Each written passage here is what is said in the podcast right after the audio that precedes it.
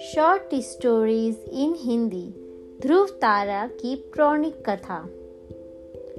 ब्रह्मा जी के मानस पुत्र स्वयंभु मनु के दो पुत्र थे प्रियवाद और उत्तनापाद। राजा उत्तनापाद ने दो विवाह किए। उनकी पहली पत्नी का नाम सुनीति था और दूसरी पत्नी का नाम सुरुचि। दोनों रानियों से उन्हें दो पुत्र रतन की प्राप्ति हुई। सुनीति के पुत्र का नाम ध्रुव रखा गया और सुरुचि के पुत्र का नाम उत्तम। उत्तनापाद दोनों राजकुमारों के प्रति समान प्रेम भाव रखती थी। रानी सुनीति भी अपने पुत्र ध्रुव की तरह उत्तम को भी अपना ही पुत्र मान स्नेह किया करती थी। किंतु सुरुचि के मन में सुनीति और ध्रुव के प्रति ईर्षा भाव था। एक दिन उत्तम अपने पिता की गोद में बैठा खेल रहा था। उत्नापाद उसे प्रेम से सहला रहे थे। जब ध्रुव वहाँ पहुँचा तो उसका मन भी पिता की गोद में बैठने के लिए मचल उठा। वह भी जाकर अपने पिता की गोद में बैठ गया। उसी समय रानी सुरुचि वहाँ पहुँच गई। उसने जब ध्रुव को अपने पिता उत्नापाद की गोद में बैठा देखा तो चिढ़ गई और खींचकर ध्रुव को गोद से उतार दिया। फिर अपने कटु वचन से ध्रुव को आहत करते हुए बोली, अपने पिता की गोद और इस राज्य के सिंहासन पर बैठने का अधिकार केवल मेरे पुत्र का है। सुरुचि के कटु वचन सुनकर ध्रुव का बालमन दुखी हो गया। वह दौड़कर अपनी माता सुनीति के पास गया और रोते हुए सारी बात बता दी। सुनीति उसे समझाते हुए बोली, पुत्र, दुखी मत हो। ना ही उस मनुष्य के अमंगल की कामना करो जिसने तुम्हें अपमानित किया है। अपने कर्मों का फल मनुष्य को भोगना ही पड़ता है। तुम अपना दुख दूर करने के लिए भगवान विष्णु की आराधना करो। उनकी कृपा से ही तुम्हारे पिता माँ को मोक्ष की प्राप्ति हुई है। वे दुख हरता है। अब वे ही तुम्हारे दुख को दूर करेंगे। माता की बात से बालक ध्रुव के कोमल मन में भगवान विष्णु के प्रति भक्ति भाव जागृत हो गया। तत्काल ग्रह त्याग कर वह वन की ओर प्रस्थान कर गए। मार्ग में उन्हें देव ऋषि नारद मिले। उन्होंने ध्रुव को भगवान विष्णु की आराधना करने की विधि से अवगत करवाया।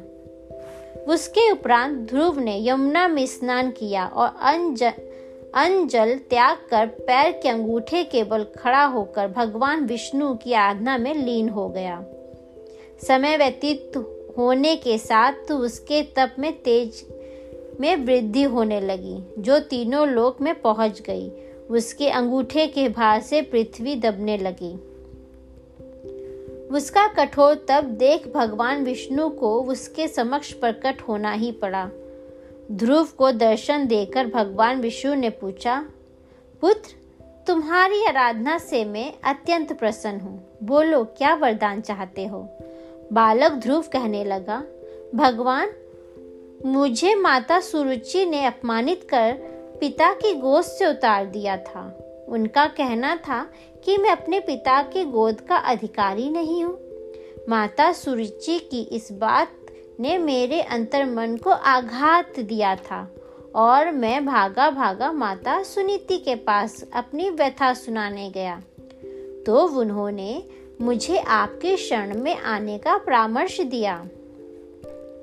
मैंने आपकी आराधना, आपके स्नेह की प्राप्ति के लिए की है प्रभुवर। आप जगत के तारनहार हैं। आपकी दृष्टि में सृष्टि के समस्त प्राणी समान हैं। पिता के गोद से उतर जाने के बाद मैंने प्रण लिया था कि अब मैं केवल आपकी गोद में ही बैठूँगा। कृपया मुझे अपनी गोद में वह स्थान दीजिए, जहाँ से मुझे कोई ना उतार सके। भाव विभोर होकर बालक ध्रुव बोला। ध्रुव की अभिलाषा जानकर भगवान विष्णु बोले, पुत्र तुम्हारा निस्वार्थ भक्ति भाव देख मैं तुम्हें अपनी गोद में स्थान देता हूँ। ये ब्रह्मांड मेरा अंश है और आकाश मेरी गोद। तुम मेरी गोद आकाश में ध्रुव तारे के रूप में स्थापित होगे। तुम्हारे प्रकाश से पूरा ब्रह्मांड जगमगाएगा। तुम्हारा स्थान सप्त ऋषियों से भी ऊपर होगा। मैं तुम्हारी परिक्रमा करेंगे। जब तक ब्रह्मांड है, तुम्हारा स्थान निश्चित है। तुम्हारे स्थान से तुम्हें कोई हिला नहीं पाएगा। किंतु वर्तमान में तुम्हें अपना राज्य संभालना है, इसलिए तुम घर लौट जाओ। छत्तीस हज़ार वर्ष तक पृथ्वी पर राज कर तुम मेरी गोद में आओगे। इतना कहकर भगवान विष्णु अंतर ध्यान हो गए। ध्रुव वापस घर लौट गया। कुछ वर्ष उपरांत राजा उत्नापाद अपना राजपाट ध्रुव को सौंप कर वन चले गए। भगवान विष्णु के वरदान के अनुसार पृथ्वी पर छत्तीस हज़ार वर्ष तक धर्म पूर्वक राज करने के उपरांत ध्रुव आकाश में ध्रुव तारा बनकर सदा के लिए अमर हो गया।